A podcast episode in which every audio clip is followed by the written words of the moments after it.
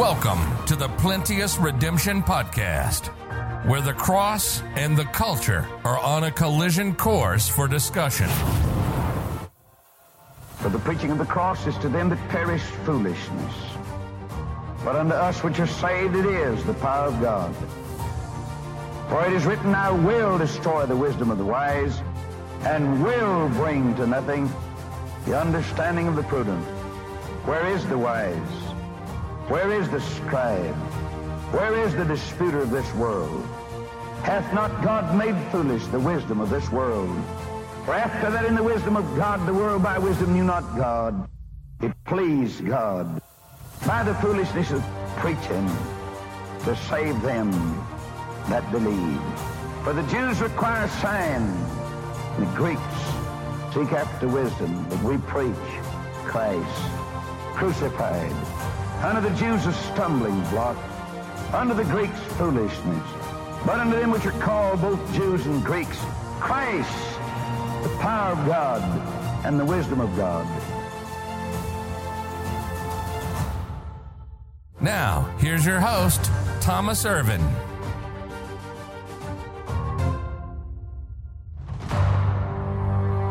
All right, verse 1. Nebuchadnezzar the king, unto all people, nations, and languages that dwell in the earth, peace be multiplied unto you. I thought it good to show the signs and wonders that the high God hath wrought toward me. How great are his signs, and how mighty are his wonders. His kingdom is an everlasting kingdom, and his dominion is from generation to generation. I, Nebuchadnezzar, was at rest in mine house, and flourishing in my palace. I saw a dream which made me afraid, and the thoughts of my and the thoughts upon my bed and the visions of my head troubled me. Therefore made I a decree to bring in all the wise men of Babylon before me. Really? You know, we laugh at this, but this is what we do. We keep doing the same stupid thing over and over and wondering why we're not getting a different result.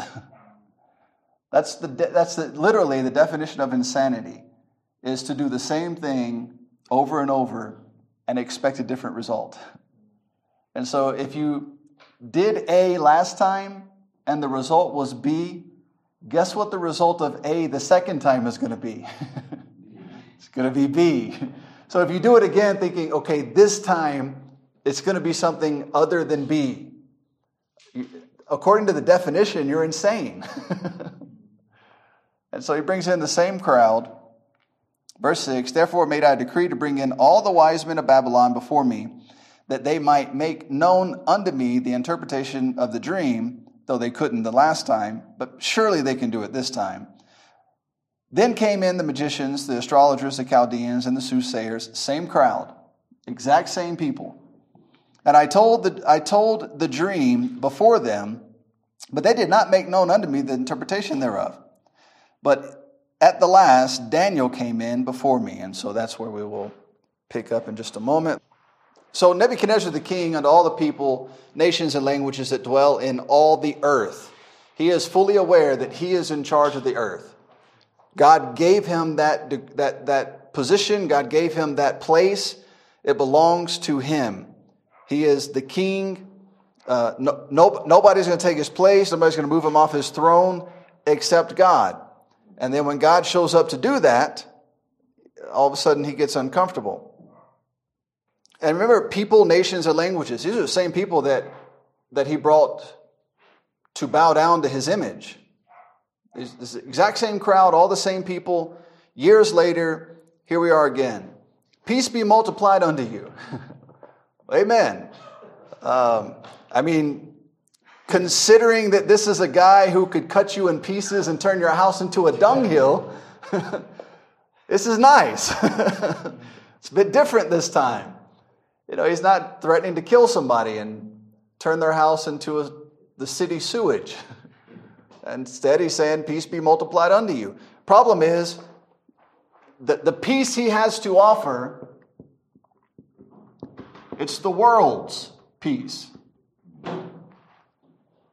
and that's good. I mean, we want we want peace. We don't want people fighting and killing each other and doing all the horrendous things that people do to each other. But at the same time, it's very limited. the Lord is the only one who can provide you any lasting or substantial peace. Nebuchadnezzar can't do that. Now, Nebuchadnezzar could not kill you and cut you in pieces. you know, that's funny. Peace to you all. I say, wait a minute, what is he saying? not is, but peace. You know, that's, that's a blessing. That's good. Um, he appears to be paying homage to the coming king who represents the stone cut without hands.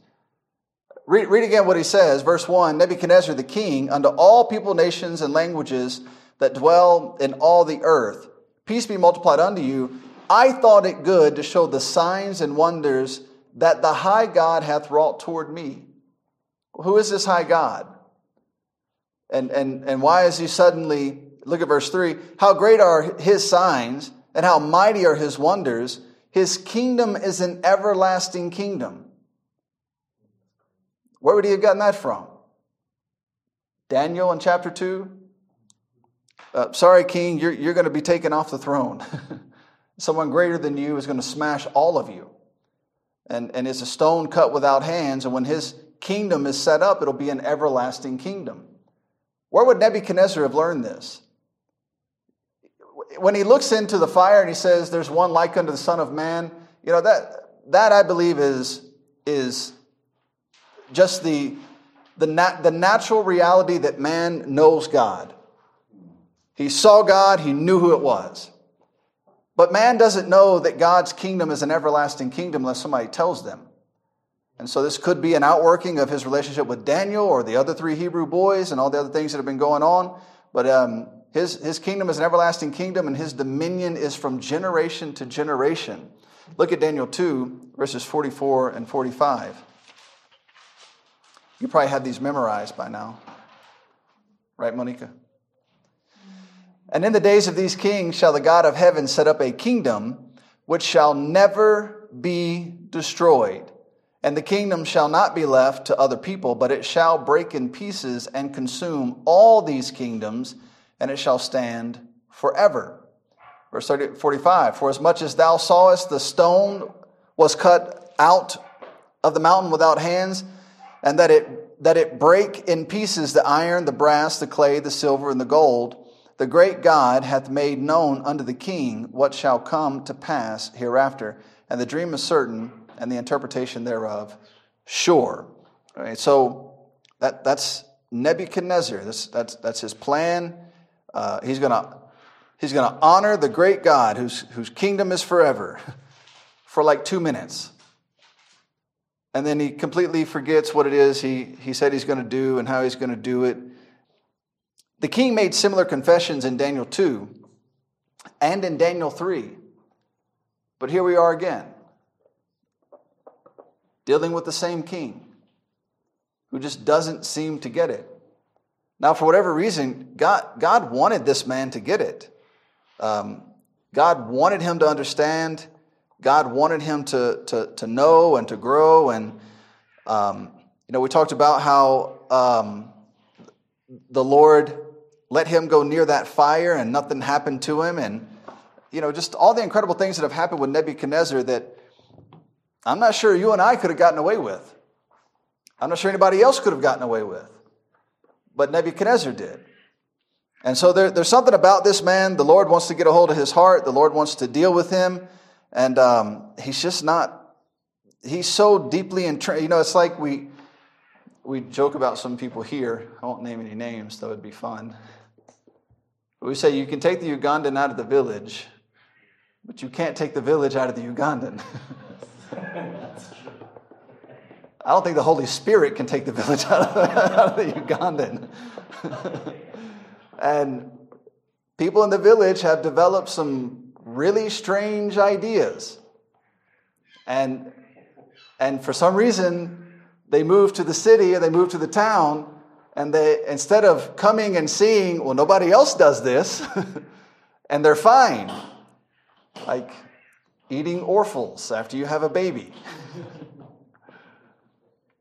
a certain individual told me when my wife was pregnant with Adrian that she, she, you have to make sure she eats the orphals or your baby won't be okay. I said, brother, do you know how many do you know how many women in America every year have babies? No, I don't know. Probably hundreds of millions. There's 330 million people in America. If you imagine half of them are, are women, that's, that's over 150 million women. Now, let's say half of them have babies. That's 75 million women having babies. And so, you know how many of them eat Orfles after they have a baby? Not one. Not unless they came from the village in Uganda and moved to America. and their babies are okay. and so it's just, it's amazing. It's interesting. It's a cultural thing. And so this is what, I mean, it's my opinion, but I think this is part of what Nebuchadnezzar is struggling with. He's a Gentile king who will not be told anything. He does what he wants. He thinks what he wants. And who's, who's going to be the guy to go to you know, the king and say, you know, your understanding of God is wrong. you, need, you need me to teach you more perfectly the word of God because you're ignorant when it comes to, to the God of heaven and earth. Who's going to be that guy? Not me. I mean, I would like to, but how do you get the liberty to, to sit down with the king, especially a king that has this level of power, and straighten out his improper doctrine. You just you don't get that chance. You don't get that opportunity. And so he continually thinks ridiculous things. He continually does ridiculous things like I had a night vision. Let me bring in all the guys who couldn't tell me anything last time and see if they can tell me something this time. Why would you do that? The last crowd I'd be going to were the people who could do nothing last time.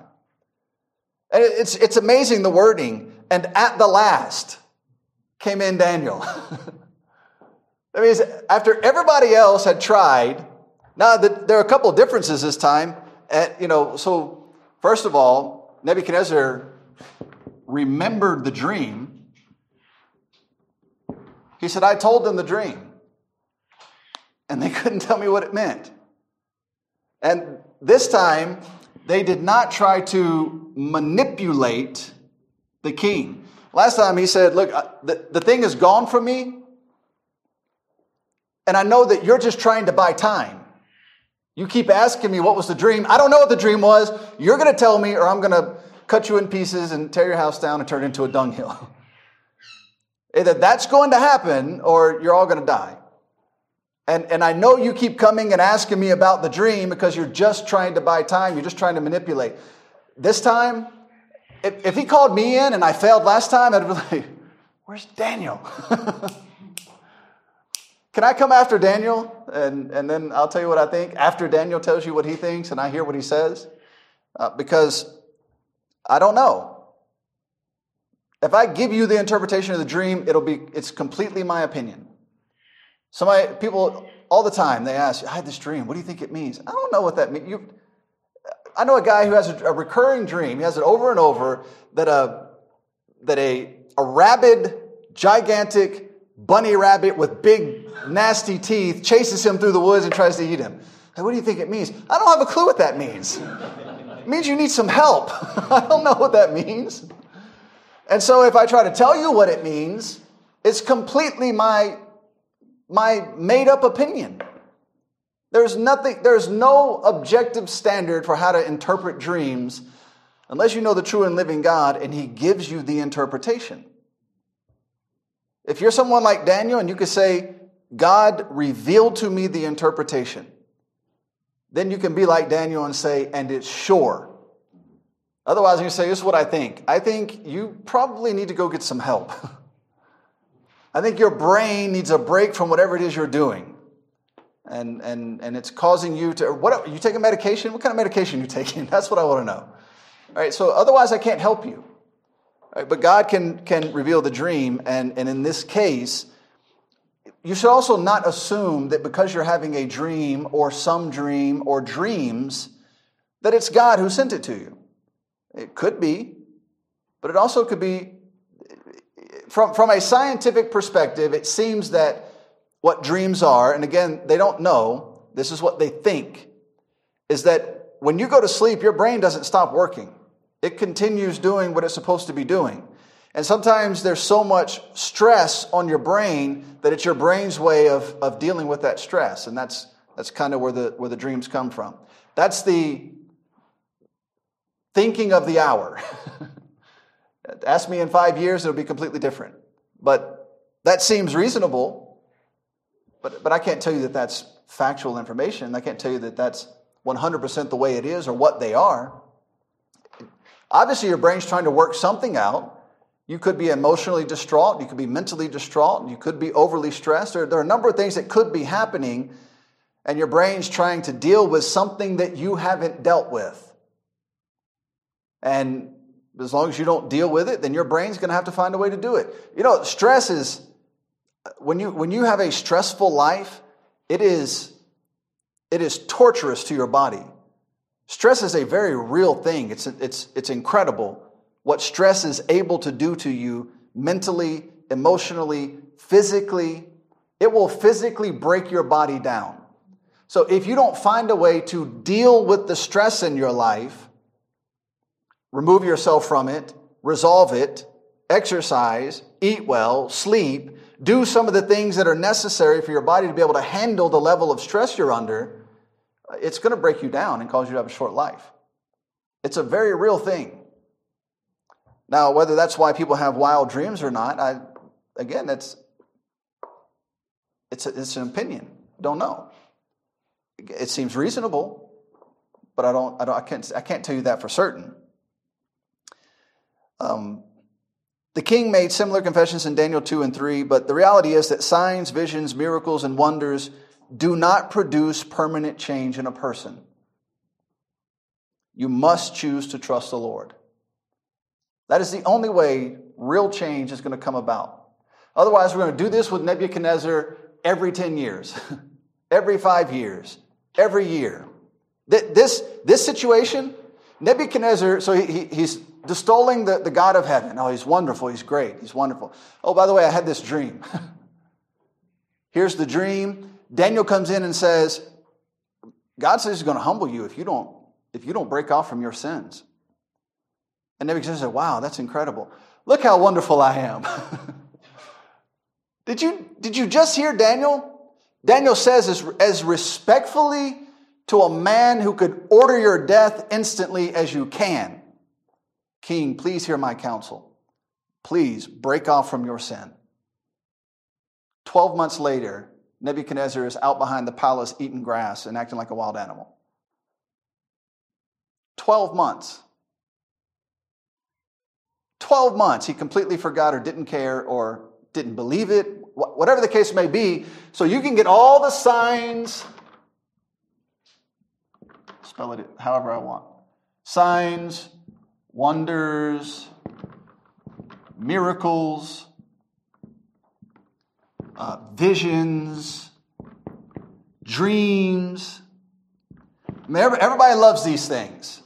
Everybody wants them.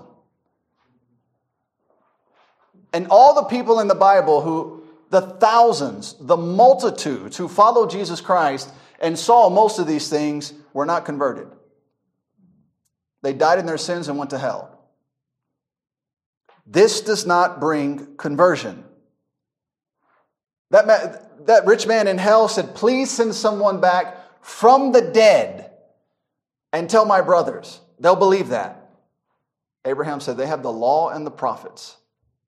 If they will not hear the word of God and believe that, I could have lightning strike them in the ear and tell them who Jesus is, and that's not going to, that's not going to change them.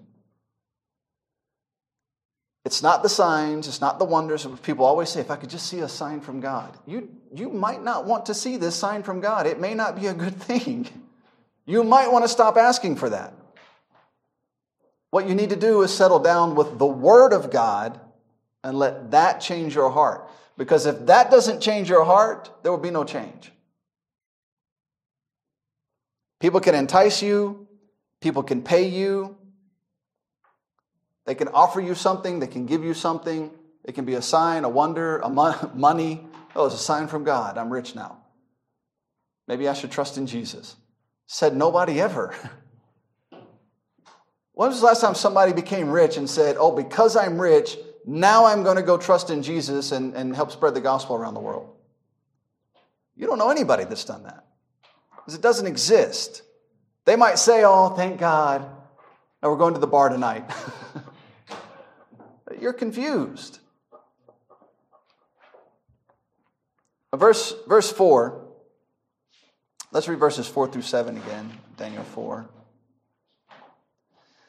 Nebuchadnezzar the king, unto all people, nations, and languages that dwell in all the earth, peace be multiplied, un, multiplied unto you. Um, let's go to verse 4. That's what I said, but I was thinking about something else. I, Nebuchadnezzar, was at rest in mine house and flourishing in my palace. I saw a dream which made me afraid, and the thoughts upon my, my bed and the visions upon my head troubled me. Therefore made I a decree to bring in all the wise men of Babylon before me, that they might, that they might make known unto me the interpretation of the dream. Then, then came in the magicians, the astrologers, the Chaldeans, the, and the soothsayers, and told the dream before them, but they did not make known unto me the interpretation thereof. So, the, some of the commentators say this is about one year before he went mad, before God caused him to go mad. And then apparently, one year after that, he died. One, one year after his restoration, he died. So he lived for about one year. Um, you know, I'd, it's, it's hard to tell what, ha- what, what, what, what happened in Nebuchadnezzar. God said, He is my servant, He's doing my bidding. But multiple times he defied God.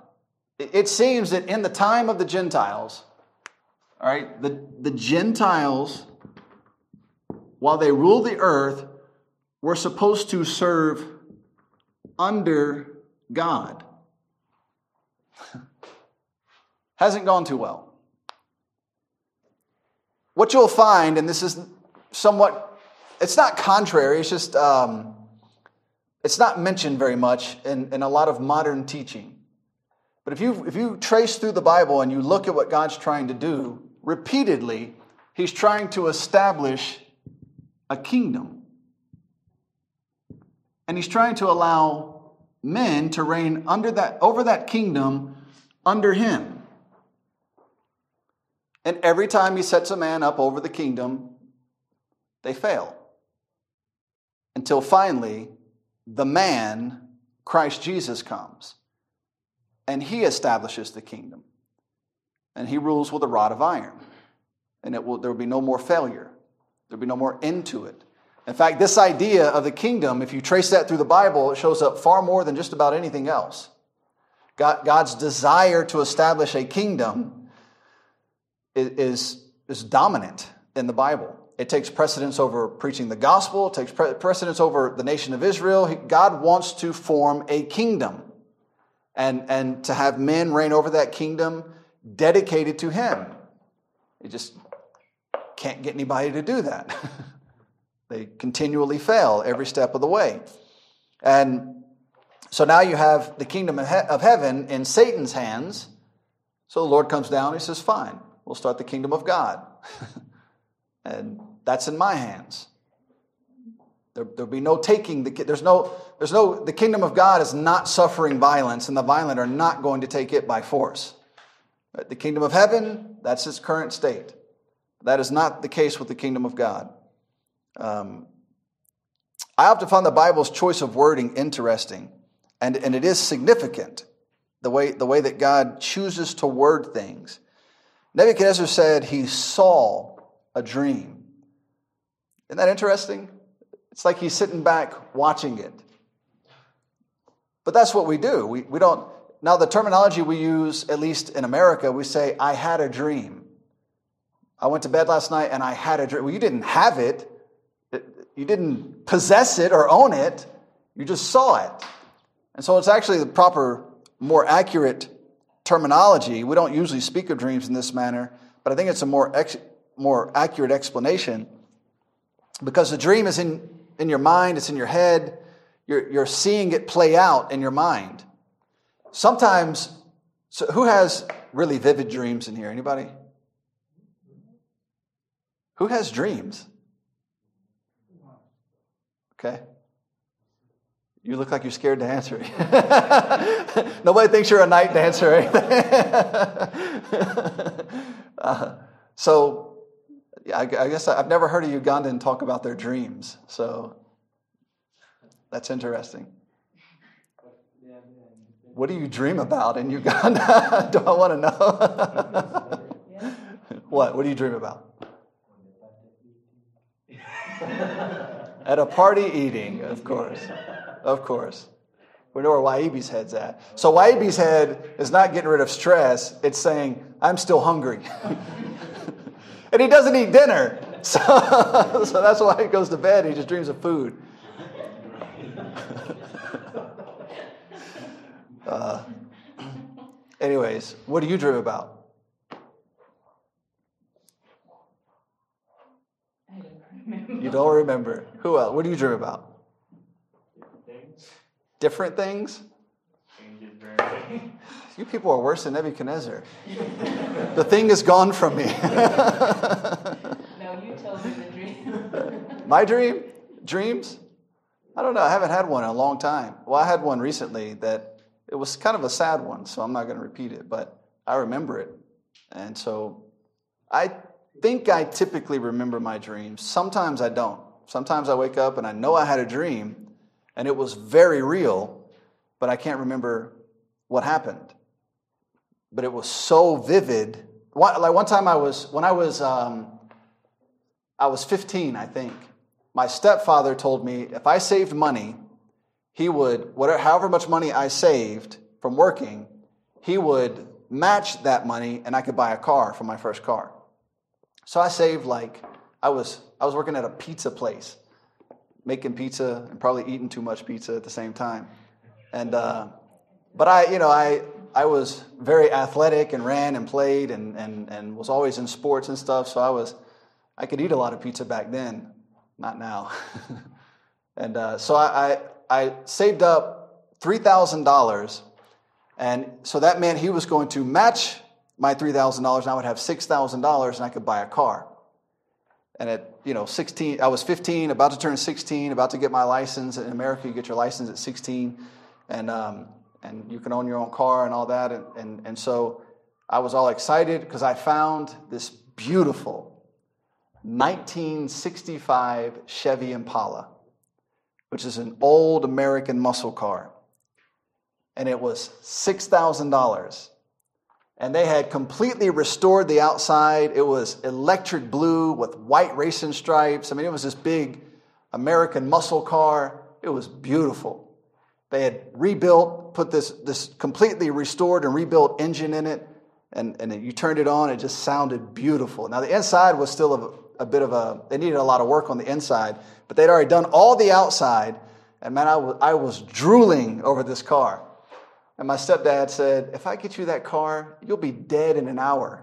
I was like, That wasn't a stipulation. You said if I came out with money, you would match it and I could buy whatever car I want. You didn't say it couldn't be something that wouldn't kill me. and so he wouldn't let me get the car. And I was so mad. It was a beautiful car. So I went to sleep that night and I had a dream that the car was in the driveway. I woke up in the morning and went outside looking for the car because I was certain that car was out there. And I'm just standing there looking, and I was so confused. Like, what happened? What?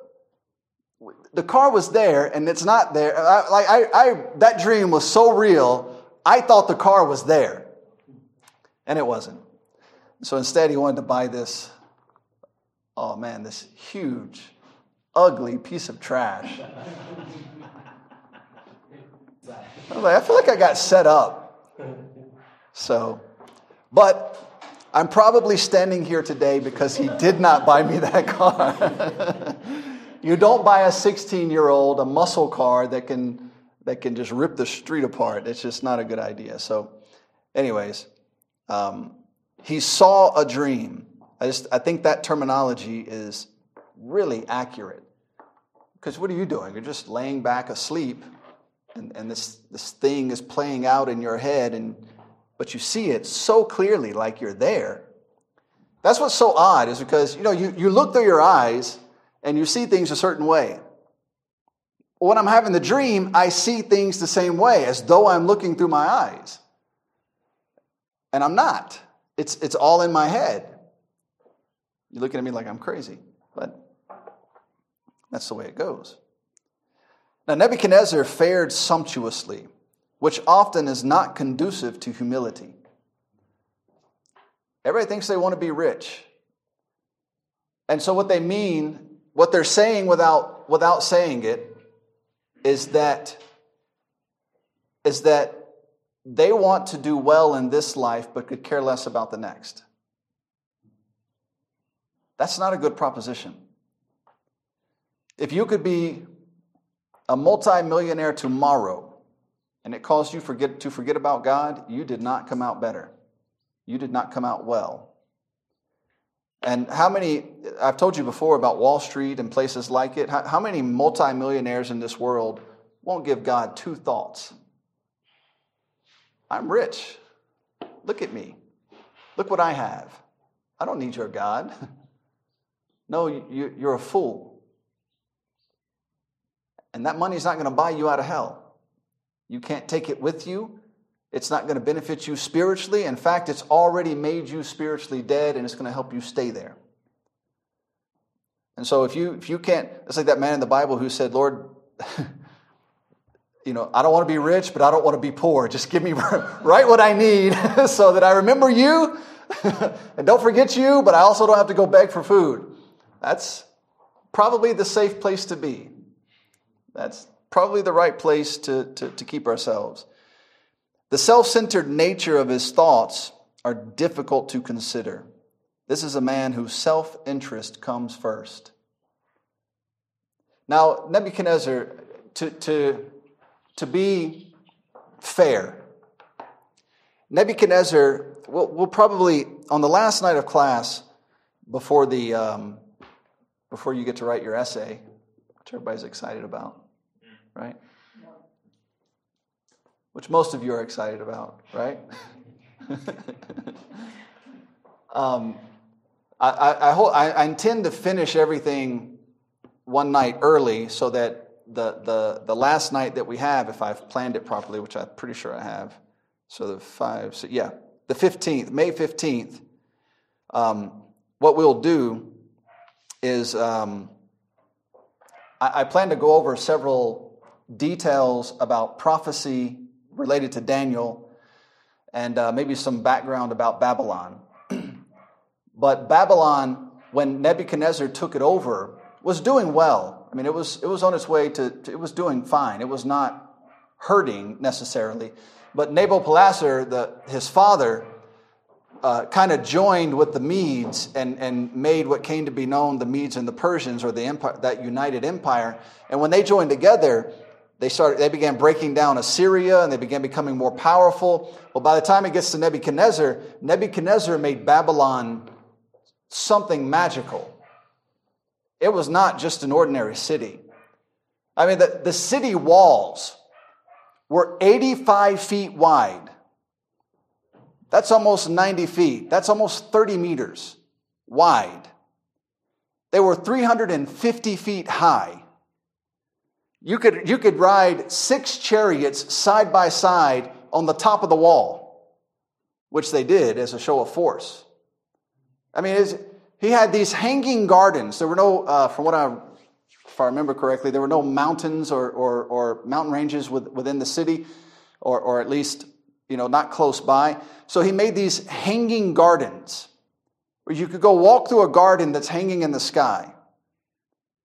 He came up with these elaborate means of providing water to these gardens. His wife used to like to sit there, sit in the, in the gardens when the water was on because it was like sitting in the rain. I mean, it was, we're talking about in this day something so incredible, so elaborate. I don't even know, I don't know where you could go today to see something that matches what he produced in his day. Now imagine you're the king over all that, and you're standing in your palace, looking out over it. You might be tempted to say, Look what I did. But you shouldn't say that. Because you didn't do it. It's not yours. Even if you even if you did make those things happen, all the material still belongs to God. You were still made by God.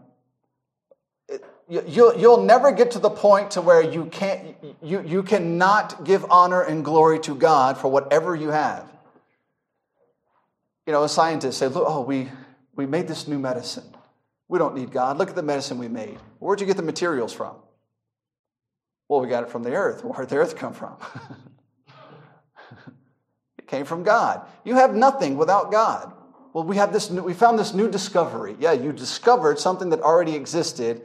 God made it. Now, thank God you discovered it, and I hope it helps people. But why can't you say, we discovered this, thank God?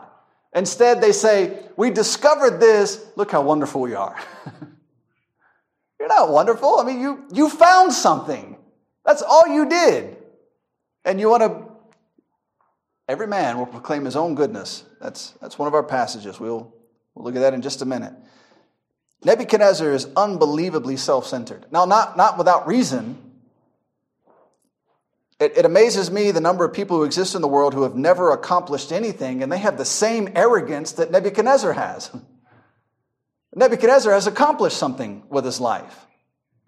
Now, that doesn't justify it, but if you have never done anything, you have never accomplished anything, what are you so proud of? My stepdad used to say that to me all the time. You know, I, I never met my father. My mom was 16 years old and homeless when she had me. You know, years later, my stepdad, my, my mom went through several abusive relationships and, and all that garbage. And so then she meets my stepdad. And by the time my stepdad came along, I was ready to fight anybody that came in the door. Because all you're going to do is show up and abuse my mom. Well, then you better be ready. I've got a baseball bat. I've got BB guns. I've, I've got whatever, whatever it is I need to make you miserable so that you leave. And he wouldn't leave. he stayed. And we used to get into these arguments. And one day he asked me, he said, or he used to say it frequently, he would say, What are you so proud of? You've never accomplished anything. and I would get mad because it was true. I hadn't accomplished anything. And I was trying to just defend the little bit of territory I thought I had. and um, if you have no reason to, th- you know, people think far too highly of themselves. If all you do is sit on a boda all day and watch dust, uh, what is there to be so proud of? How, how can you possibly be so arrogant? And that lack of humility is very dangerous. It's going to get you in a lot of trouble. It's going to cause God to have to deal with you. I wonder how much of our chastisement from God is directly related to our personal pride. Because we always think so well of ourselves. We always think our intentions are the absolute best. We always, th- we always assume what I am doing is probably right. And the Lord probably told me to do it. well, you've got to be able to stop what you're doing, step back, look at it honestly, and be willing to, se- to accept rebuke even from yourself. I can't tell you how many times a day I have to tell myself, you're, what you're doing right now is not what you're supposed to be doing. Stop it. Get back to what you're supposed to be doing. You know, your mind starts drifting, and then all of a sudden you're, you're on a side road doing something that had nothing to do with what you're trying to accomplish. And I have to say, all right, no, stop this. Go back to what I'm supposed to be doing. Stay focused. Because there's so much that needs to be done. There's so much that needs to be accomplished. And we can't get anything done because we're so proud of ourselves and think so highly of ourselves. We just assume that souls are probably going to flock to Christ because I just walked in the door. And that's not going to happen. Humble yourself under the mighty hand of God, and He will exalt you in due time. The problem is, people keep asking, well, when is due time? what, what is that? What's taking Him so long? If God would hurry up, then I wouldn't have to, I wouldn't have to get ahead of Him. Well, you're going to get ahead of Him, and He's going to slow you down. It's an amazing thing. God, God literally says, if you will humble yourself, I will exalt you. But if you won't, I will abase you. You don't want to put God in a position to have to do that. You want to do it to you. You want to be your own worst critic. You want to discipline yourself. Personal discipline is one of the most important things you can develop in this world. Get your body under control. Get up. Get up on time. Find out whatever it is you're supposed to be doing that day. Do it right. Do it well. Do it diligently. Don't waste time. And the more personally disciplined you are, the, the, the, the, far more that God can use you. I think that is one of the most important themes of the book of Daniel related to the excellent spirit that Daniel had. It's because he was willing to control himself in accord with the Word of God. It's not enough to just be disciplined, there has to be a, a disciplinary structure, and the disciplinary structure is the Word of God. What does God say I'm supposed to be doing right now? That's what I'm going to try and do, and I'm going to do it right. I'm going to do it faithfully. I'm going to do it as unto the Lord. I don't care who's looking, I don't care who sees it. A lot of stuff that I do, I, am completely on my own here. Nobody sees it but the Lord. Very little of it gets seen outside of what I do on a daily basis. I study, I read, I write, I record, I preach, I teach. I want, I want people through me to hear, learn, and use and apply the Word of God as faithfully as possible. Well, in order to do that, you've got to learn it. After you learn it, you've got to teach it. After you teach it, you've got to put it somewhere where people can get their hands on it. And it can't just be in the digital world, it has to be face to face. It's got to be real people. The digital world, that's fine, that's great, that's wonderful. Uh, it, it seems, to, it seems to help a lot of people, so they say. And I hope it does. But there's nothing as, as, there's nothing as, as, as helpful as dealing with people face to face. You can't leave that out. And it's so easy, especially in Western worlds, and it's becoming easier in Uganda to escape reality by, by living in some digital fake world that doesn't actually exist. And then when the real world comes crumbling down around you, you're surprised because you've been living in this digital world. And when you start looking around you and wondering why everything's falling apart, well, you tried to maintain Facebook. You didn't maintain your life. Facebook is not your life. Instagram, TikTok, all this garbage, none of that is your life. That is fake. I don't take one thing online serious. Not on social media. There, there is, you have so much access to so much helpful information that could, that could build you up and help you to build the next generation of people. And instead, people go online and they look at football, which helped no one ever. It costs you money to watch somebody kick a ball. Why would you do that? but he's fast. Okay, he kicked a ball fast. There, there's an American general, I think it was General Mattis. He's, he's a pretty incredible man. He said, if you've read less than 100 books in your life, you are effectively illiterate. You should be reading. You should be learning. You should be, on a daily basis, you should be improving yourself and building yourself up and becoming more Christ like. And if you're not doing that, you are wasting your life and you are wasting your time. The most powerful people in the world are articulate. They can speak and they can write. And they will wear you out because they know how to use words and ideas effectively and accurately in such a way that they will box you in and you don't know what to do. You're supposed to be one of those people. But if you're not reading and you're not studying and you're not spending your time in the Word of God and you're not st- spending your time building yourself up, not just physically, that's okay, that's good, but mentally, emotionally, then you're wasting your time. Nebuchadnezzar, he was self centered and self interested, but for all the wrong reasons. It wasn't so he could help somebody else. He wasn't building himself up so that God could use him to be a blessing to others. He was just building himself up. and then proud of himself after his. God said, Nebuchadnezzar, I'm making you the, the, the head of gold. You're the king, you're a king of kings, you're the head of gold, you're the start of Gentile powers. Look how great I am. Look what I've done. you didn't do that, God did that. And now you're about to find out what God does to people who refuse to humble themselves.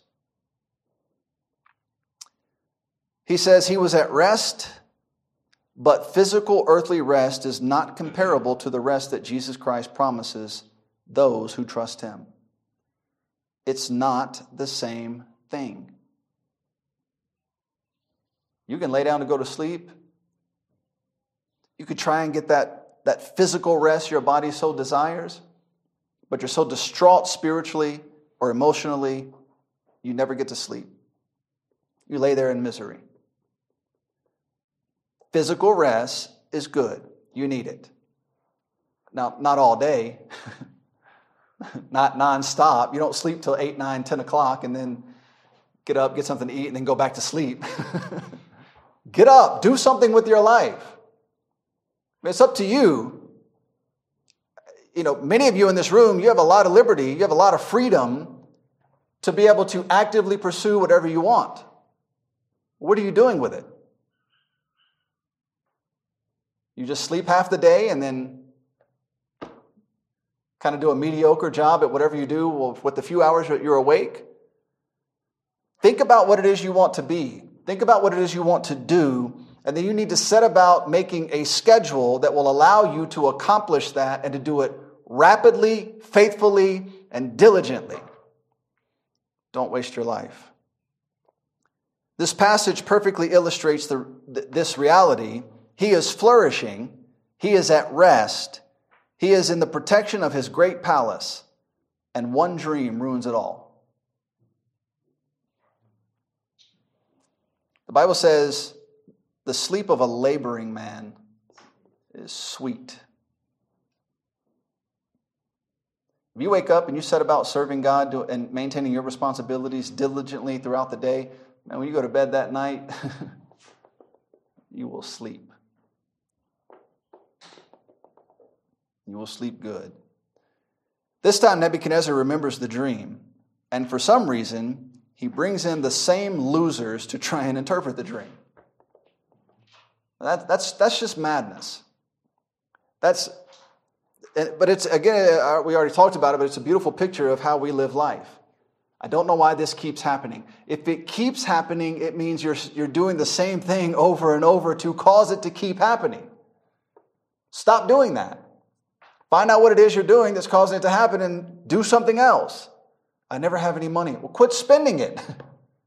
quit borrowing it. Quit going deeper into debt. Quit going to sports betting. Quit, quit buying garbage you don't need. What, whatever it is you're doing, if you're constantly in a situation where you have no money, you need to go back and find out why it is I have no money and then fix it. I have no time. Really? You have the same time that Nebuchadnezzar has. You have the same time. We talked about Elon Musk a couple weeks ago. Works three full time jobs. We all have the exact same time that he has. He has just chosen to do something productive with his time. You have time. You need to organize it. You need to do something with it. Money and time have to be assigned. You can't just let them flow in the wind.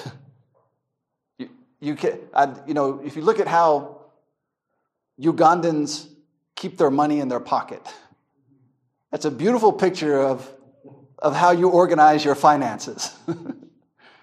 Ugandan comes up and like, uh, do you have 5,000 shillings? And they pull out this wad of stuff.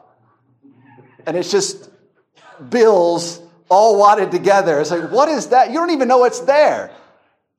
And they start picking through to find, oh, there it is. It's like, what? as soon as you give, I, would venture to say Brother Keith is the same way. Me or Brother Keith money, this is what's going to happen to it. It's, I want to know what's there and how to get it and organize it and do something with it. Not pull out this wad of. It's, it's like you took, you know, it's like this is your money. It's in there somewhere. Organize. Know what's there. Money has to be assigned and given a purpose as soon as you get it. Otherwise, what are you going to do with it? It's going to flow right out the door. God said, He said to the Israelites, you come up, He said, you come up with money and you put it on the table, and I blow on it. And he blows it right off the table, and they're like, Where'd my money go? He said in Haggai, You earn money and you put it in a bag with holes. Don't do that. Lord, what do you want me to do with this money? How do I spend it? How do I save it? How much am I going to save every month and make sure that every month, even if it's a tiny bit, I am collectively moving towards something positively useful with my money? My time. What a precious gift. Every day when I look at my son and my daughter and I see them rapidly growing, I, I see every day I'm running out of time. One day they're going to be grown and they're not going to want to come running to me in the living room and give me a hug. They're going to want to go live their own lives. Little brats. Bethany is grounded for 89 years or until I die. That means she has to stay with me until I die or until she reaches 89. Whichever comes first, then she can leave.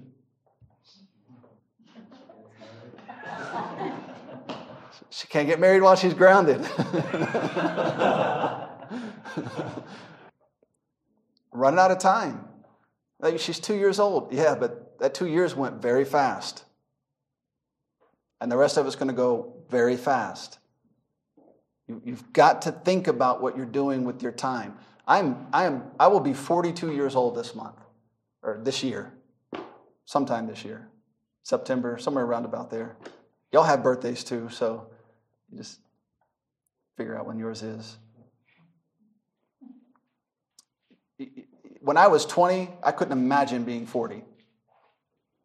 But 20 to 40 goes rapidly. And 20 to 40, I didn't get saved till I was 29 years old. Is I wasted 29 years of my life. You don't even have the option of, of, of really doing anything properly productive if you're not saved.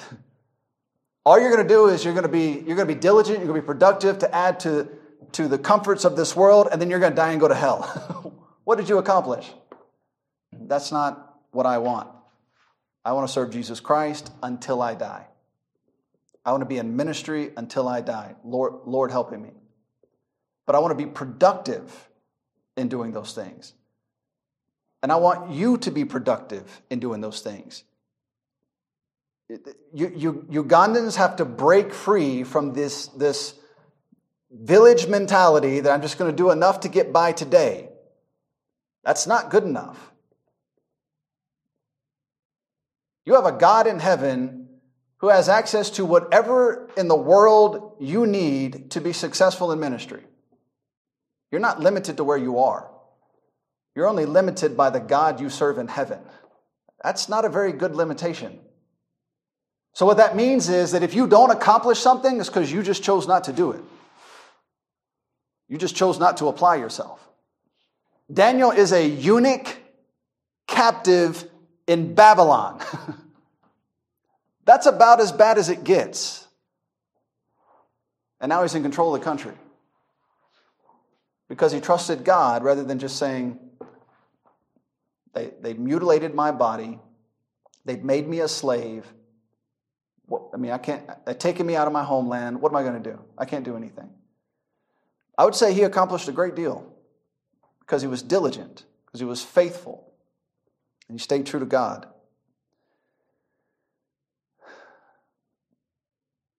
Once again, they failed to do what, what he asked until the man who has a faithful relationship with God enters the room. This is a great picture of witnessing in, in America today. Many of our college students are taught they cannot know anything. They go to college, they go to university, they pay sometimes, I mean, they, most of them pay thousands of dollars, some pay hundreds of thousands of dollars to get a high level university degree in America. And after getting that degree, what they have learned is that they can't learn anything. Why would you do that? Just come to me, give me half the money, and I'll tell you you can't know anything, and then give me them, and we're all happy. I'll even give you a piece of paper that says you have a degree. We, we go to witness to them on the streets. We stand there and we tell them, you know, Jesus died on the cross for you. You don't know that. Well, I do know that. I saw it in the Bible. Well, you don't know what the Bible says. I do know what it says. I've read it. How do you know you've read it? Because I put my eyes on the paper and I read the words. How do you know those words? They literally are taught to question everything. They don't believe you can know anything. We'll ask them, we're standing on the street corner. Now, in America, the street corner where we stand in DeLand has the street sign hanging there, very clearly seen. At night, it lights up. and we'll ask them, well, what street corner are we on? I don't know. What do you mean you don't know? How did you get here and you don't know what street corner you're on? And they get mad. They think they feel like I'm insulting them. It's like, no, you're. Why, why is it you don't know what street corner we're on? Well, I don't know who put those signs there. It doesn't matter. It's still a marker that tells you what street corner you're on. Whoever put it there, it's still a physical marker hanging there that's not coming down by tomorrow that says what street corner you're on. And, and they keep playing the game. So, so I'll, I'll ask them, well, who's the first president of the United States of America? I don't know. You don't know?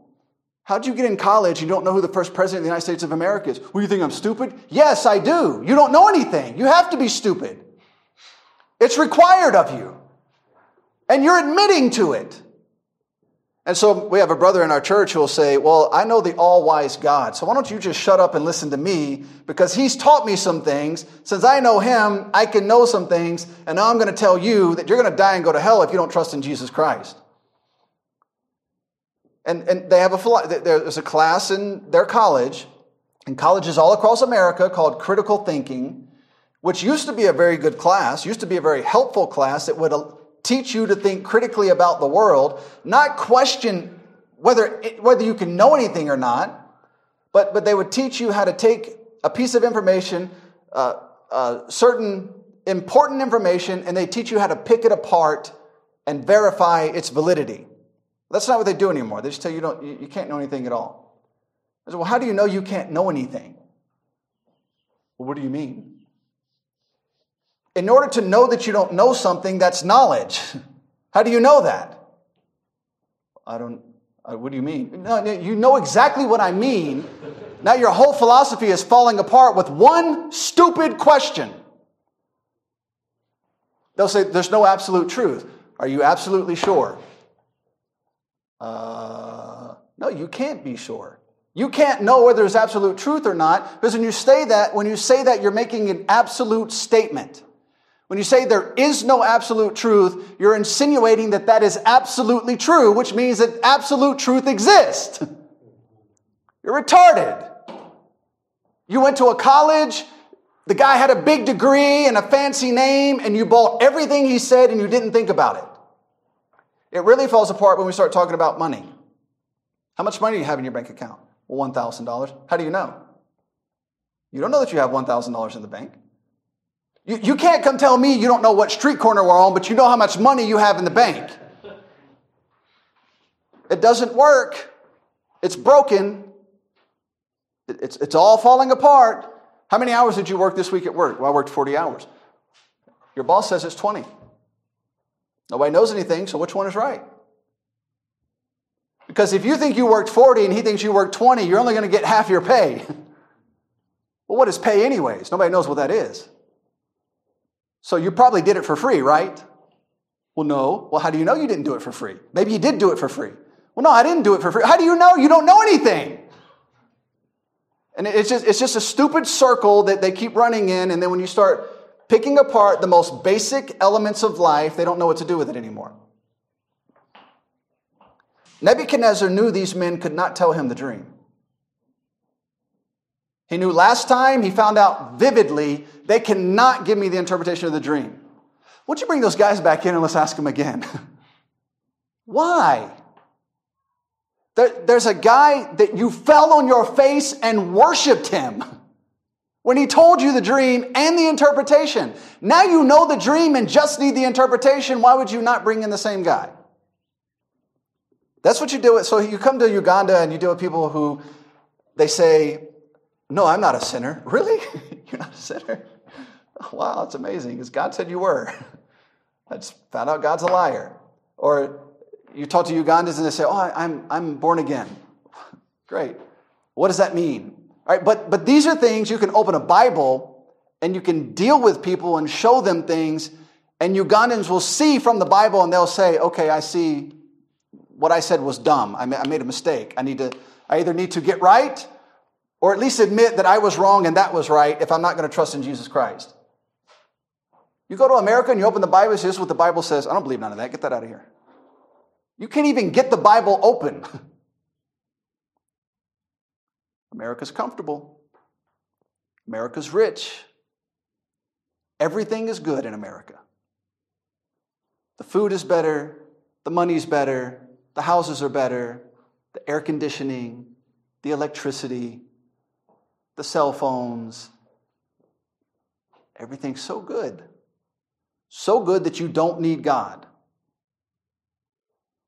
So good that it, it, it allows stupidity to flourish, and it's all going to come crashing down.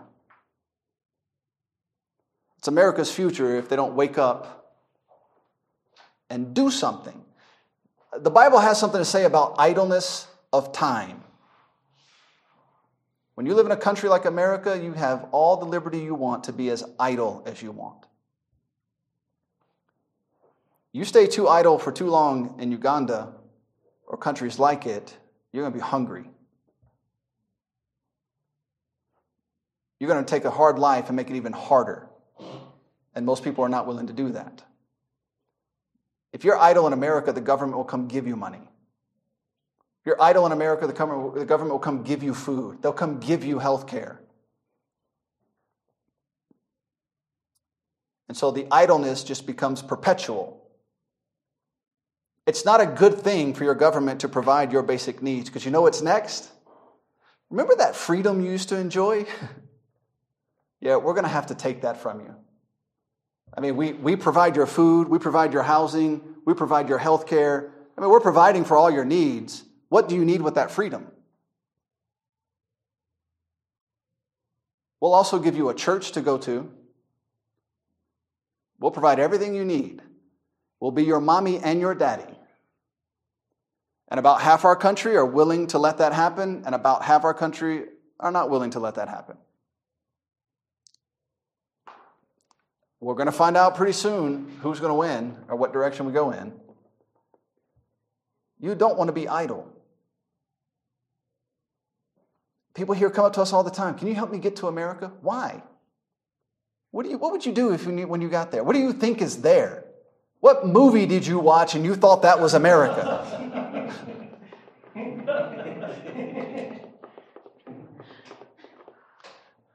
it doesn't matter where you are. Paul said, I have learned to be content in whatsoever state I am in. But Paul didn't sit around doing nothing. So if you sit around Uganda doing nothing, what are you going to do when you go to America? Sit around and do nothing. It's not, it's not going to be any better. But if you're in Uganda, you will be faithful and you'll be diligent and you'll work hard. God said there is profit in all labor. When people come to me and they say, I have no money, it's because you don't labor. yes, I do. Well, God said there's profit in all labor. You said you don't have any profit. So either God's lying or you're not working. And I don't think God's lying. If you do, if you are working and you are earning money and you still have no money, then that means you're mismanaging the profit you're receiving. And that's not good either. Anyways, so Nebuchadnezzar brings in all his wise men, and they fail to interpret the dream. But this time they had the knowledge of the dream. He told them the dream. He said, I brought them in, I told him the dream, and they knew nothing. So, what would have happened last time if he told them the dream? Nothing. they wouldn't have known it. They still would have died. would have gone nowhere. I find it interesting in in um, in Daniel in Daniel two. It seems they wanted to manipulate the king, but in Daniel four, they literally just say, "We don't know." Now, I think I don't know, but I think after being threatened to be killed in Daniel two, they're not going to play games this time. They're just going to say, "Look, king, we don't know." They're going to say, well, what this means, King, is, um, uh, and just start making stuff up. And many of them are good at that. They know how to do that. They know how to manipulate. They know how to take your, your ideas and your words and manipulate it so it sounds like they're saying something. And they're not. They're just making stuff up. And so this time they, they're a little more sober and they just say, look, King, we don't know. I have no idea. Where's Daniel? You're going to need the same guy. Now, again, Daniel seems to be missing to some extent. Where is he when all this happens? How is he brought in at the last? Like last time, or you know, like like in Daniel 3 when he's not on the scene at all. Why wasn't he brought immediately? Where was he? What was he doing? When he is finally brought in, he demonstrates that he is still uh, reliant upon the God of heaven. Nothing has changed for Daniel apparently nothing has changed for the other guys either. They haven't learned anything. But but Daniel has. Daniel knows what he's doing. And he's going to tell them, he's going to tell them the interpretation. Uh, but Daniel, strangely, I say strangely, but, and, and we'll, we'll read again in a second, he's, he's almost heartbroken over this. He, he doesn't know how to take this. Um, you know, this is a king that ripped him from his family, destroyed Jerusalem, potentially killed Daniel's family, made him a eunuch, and he's grieved at what's going to happen to the king. Hmm. Let's read Daniel 4, verses 8 through 14. But at the last, Daniel came in before me, whose name was Belteshazzar, according to the name of my God, and in whom is the spirit of the holy gods. And before him I told the dream, saying, O Belshazzar, master of the magicians, because I know that the spirit of the holy gods is in thee, and no secret troubleth thee, tell me the visions of my dream that I have seen, and the interpretation thereof. Thus were the visions of mine head in my bed. I saw, and behold, a tree in the midst of the earth, and the height thereof was great. The tree grew and was strong, and the height thereof reached unto heaven, and the sight thereof to the end of all the earth. The leaves thereof were fair, and the fruit thereof much, and in it was uh, meat, meat for all. The beasts of the field had shadow under it, and the fowls of the heaven dwelt in the, in the boughs thereof, and all flesh was fed of it. I saw in the vision of my head upon my bed, and behold, a watcher and an holy one came down from heaven. He cried aloud and said thus, Hew down the tree and cut off his branches, shake off his leaves and scatter his fruit. Let the beasts get away from under it, and the fowls from its from his branches. Now it's interesting. Did you, did you notice the change in terminology? Look back at verse 14. He cried and said thus, Hew down the tree. All right, so what are we talking about? As far as we know, we're talking about a tree, right? We keep reading, and cut off his branches. Then it continues shake off his leaves and scatter his fruit.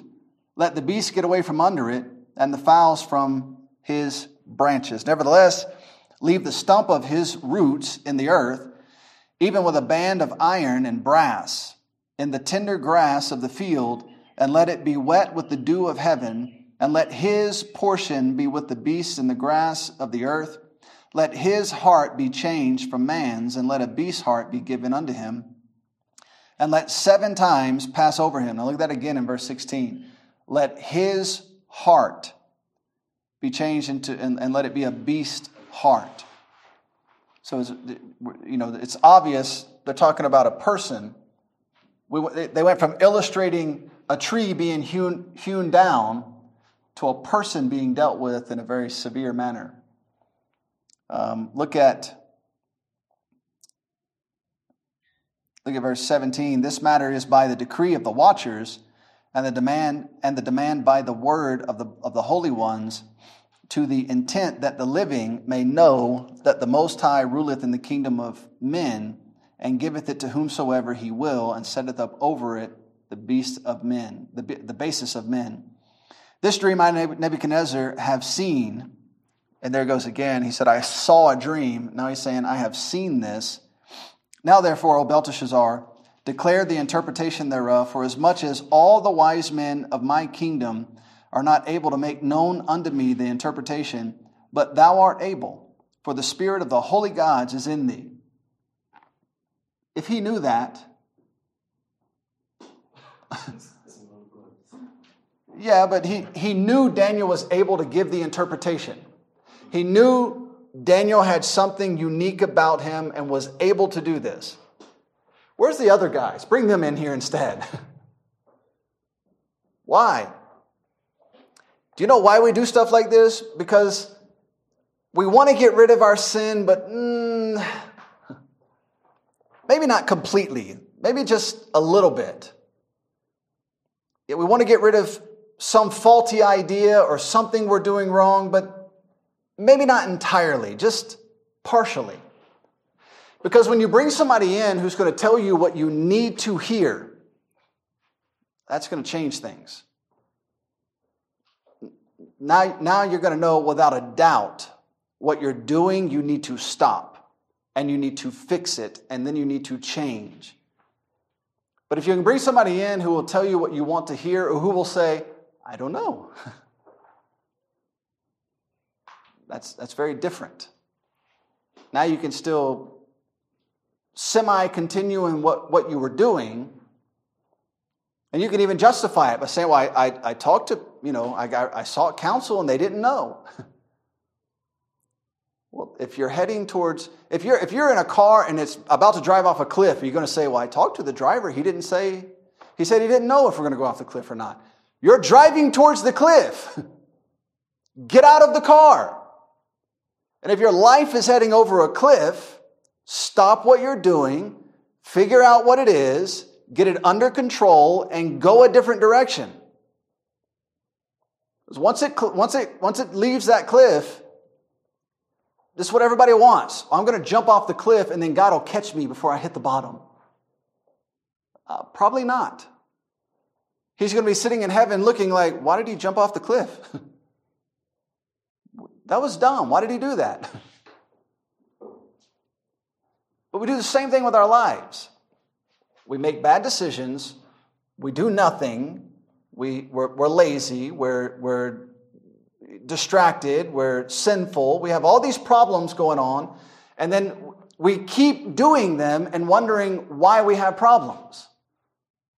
Well, did you do anything to try and correct the problems? Did you do anything to change course? Did you, did you repent? Did you get busy? You know, did you, did you break out of your laziness and your slothfulness? Did you, whatever it is? Well, no, I didn't do any of that. I was praying and hoping God would do it for me. That's not how it works. God said for you to do those things. God gives, He gave us the Spirit, the Holy Spirit, and then He gave us His words, and then He said, now you go do that. And when you get to a part that you can't do, you have the indwelling of the Holy Spirit, He'll help you do the part you can't do. Well, in order to do that, you got to get out of bed. Get up. Get busy. Serve God. Serve your brethren. Serve your sisterin.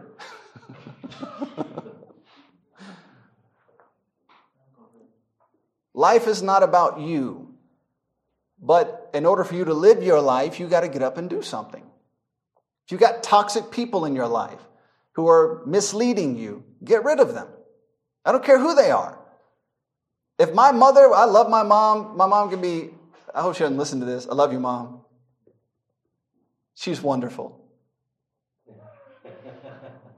No, she is wonderful, but she can be hard to deal with. And she's not toxic, but if she was, you can guarantee that I would be like, I love you. When you're ready to get rid of all that, you come back. Until then, you're not allowed over here.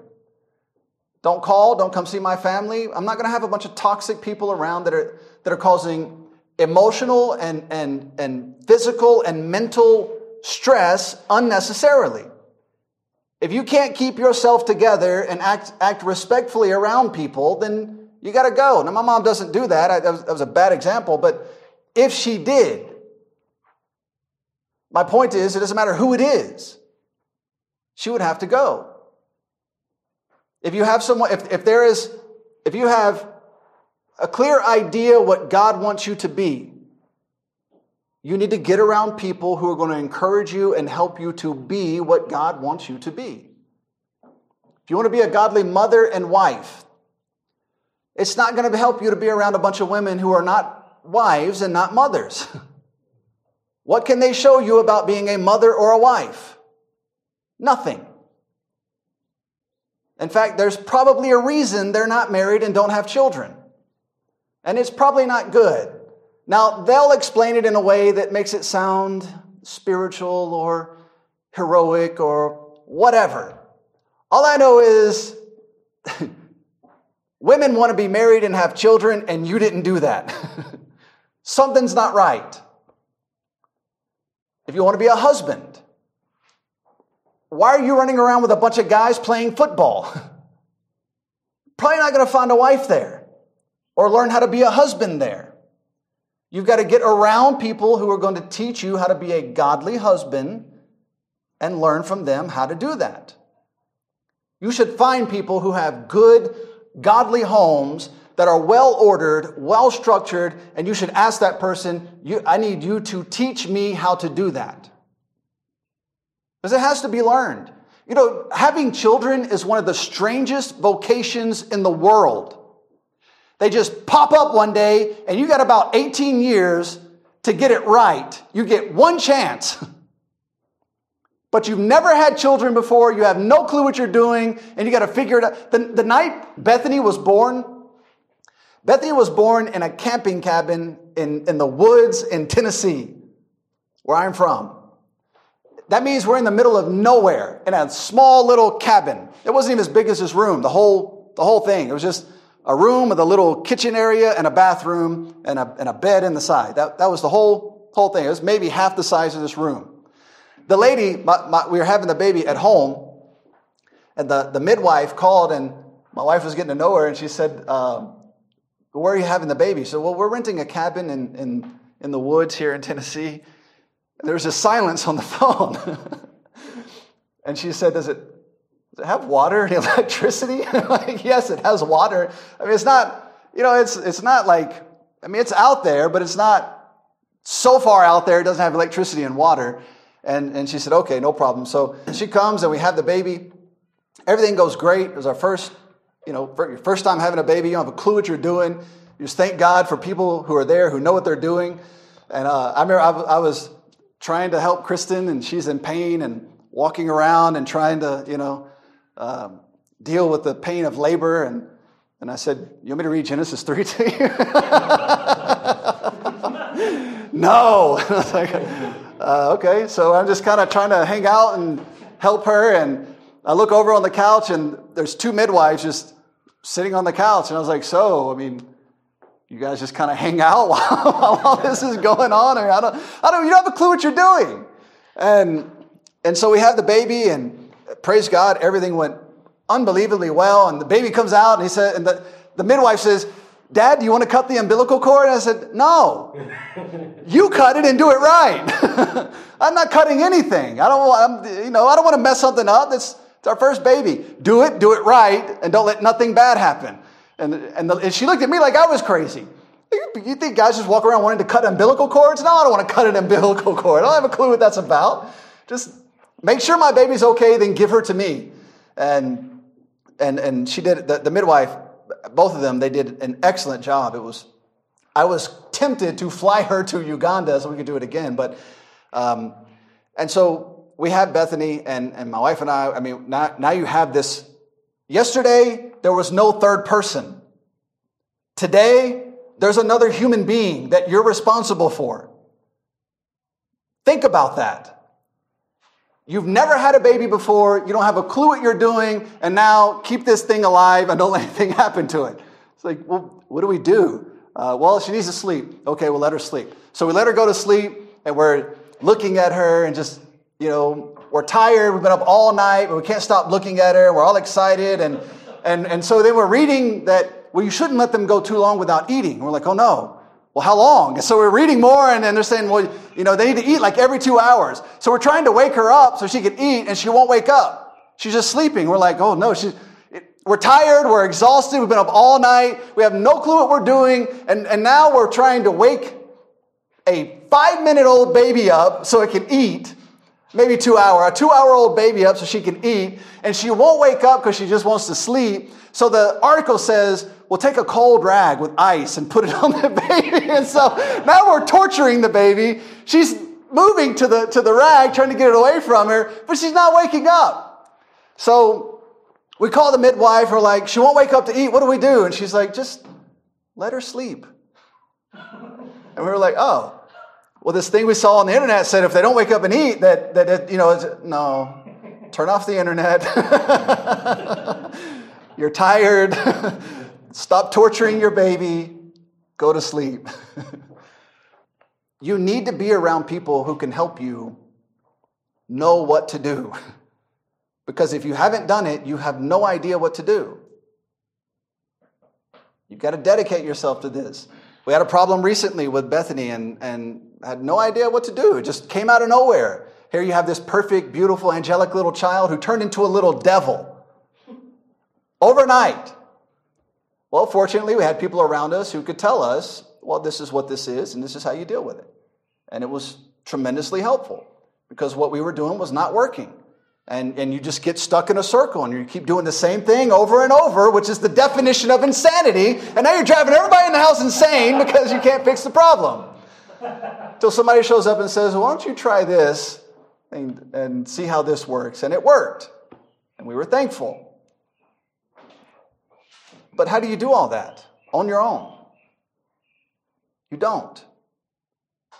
If you want to be a husband, find husbands who raised good children. You want to be a wife?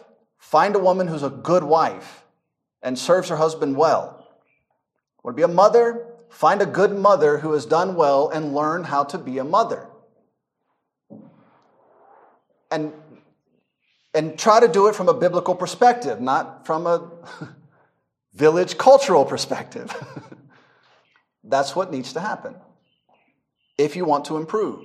You have to continually subject yourself to criticism. First of all, from yourself. And if you can't criticize yourself and deal with yourself, you're in serious trouble and you're going nowhere. If you think you're the greatest thing that God gave to this planet and you never do anything wrong and you don't need any improvement, you're confused. You have to learn to sit down, look at yourself in the mirror, and say, You screwed this up today. You didn't do this right. You need to fix it. Tomorrow needs to be better. Right? That's the first one. Secondly, you need to find someone that's going in the direction that you want to go in and let them teach you. Let them criticize you. Ask them, How am I doing? And then let them say it and not get mad. Can you do that? Because a lot of people can't. They say, What do you think about how I did this? Well, you didn't do a very good job. What do you know? Why'd you ask if you didn't want to know?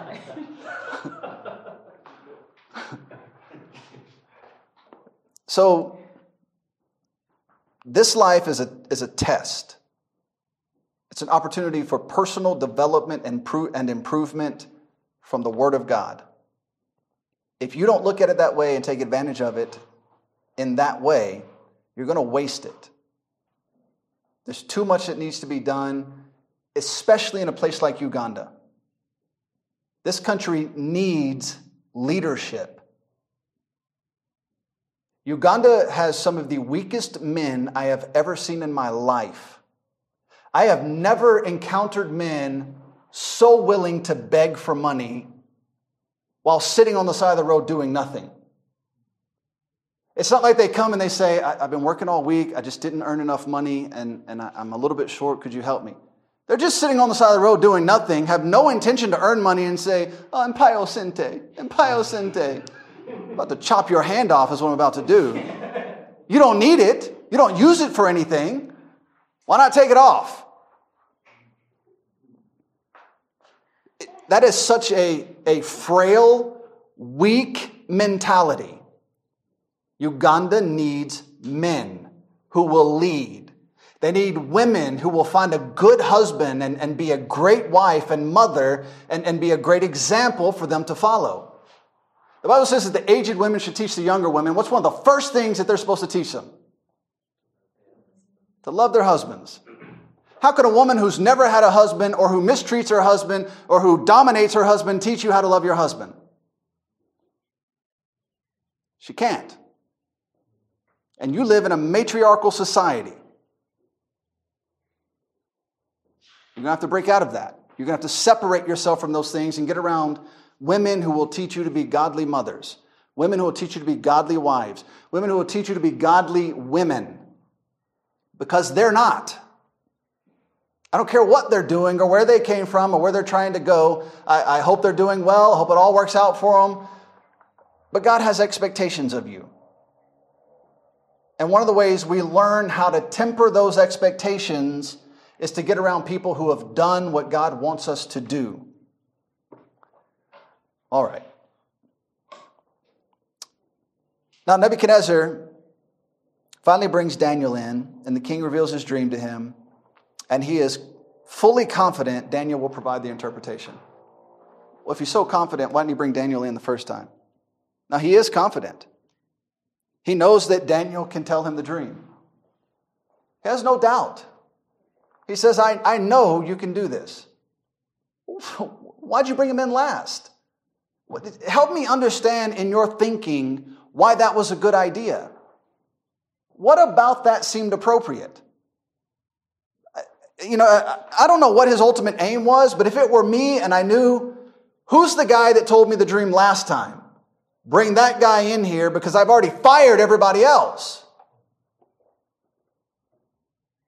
He calls Daniel by his Babylonian name, which is interesting. So he tells Daniel, I know that you know the holy gods. You, Belteshazzar, who's named after my God. so he's still, he's still a confused Gentile. He hasn't learned anything. Here we are, here we are again dealing with a king who can't get his, who can't focus on God who, who, makes this great emotional proclamation about God and how wonderful He is, and then five years later, who? Isn't that, that's one of the gods we have on, on our, our mantle over the fire, right? We have this statue, that statue, this statue. Oh, the little cross between the Buddha and the, and the uh, you know, the, the picture of Mary. that's your God. You know, in Japan, one of the big problems you have in, in Japan, or had, I don't, I don't know how it is now, Japan is very hard or can be. Um, but they, uh, there's a, mission, a missionary there, I think his name is Robert Yerby, and he tells stories about how he was all excited because he's leading all these people to the Lord in Japan. And this, he's been there a long time, if he's still there. I, I don't know if he's still there, but um, um, he get all excited. He's leading all these people to the Lord, and um, one of them invited him to his to their house for dinner one night, which is a huge honor in Japan. It, it, it's a, they're very closed. They don't invite you over. It's a very different culture. So he goes over and he walks in, and the Bible he gave them is between the, the, the little, the little um, you know, their, their uh, Buddhist religion or their uh, Taoist religion, whichever one they, they were they were worshiping, they had all these statues of their gods on the shelf, and the Bible he gave them was just sitting on the shelf between all the statues of all their gods. All they did was take what he gave them and just add it to their religion.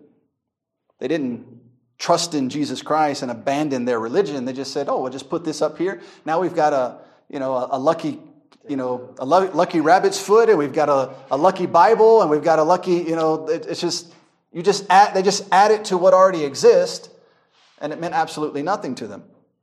And so he, he had to break the bad news, and that didn't go so well for dinner.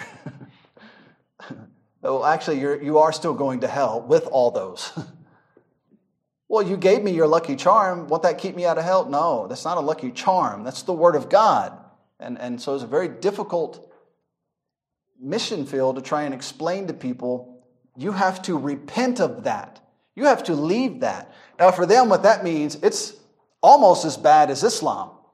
You leave that religion in, in Japan, they're, very, they're unbelievably, their, their, their, their family orientation is so dominant that if you shame the family, you're probably going to end up committing suicide.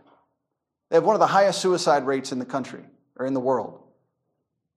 And it's because if you shame your family in any way, well, the only obvious thing to do is to kill yourself. There's no way to make it right. The next step is suicide. And, and that's now Japan is an incredible place. I got to go there in 2020, but it's a very needy mission field.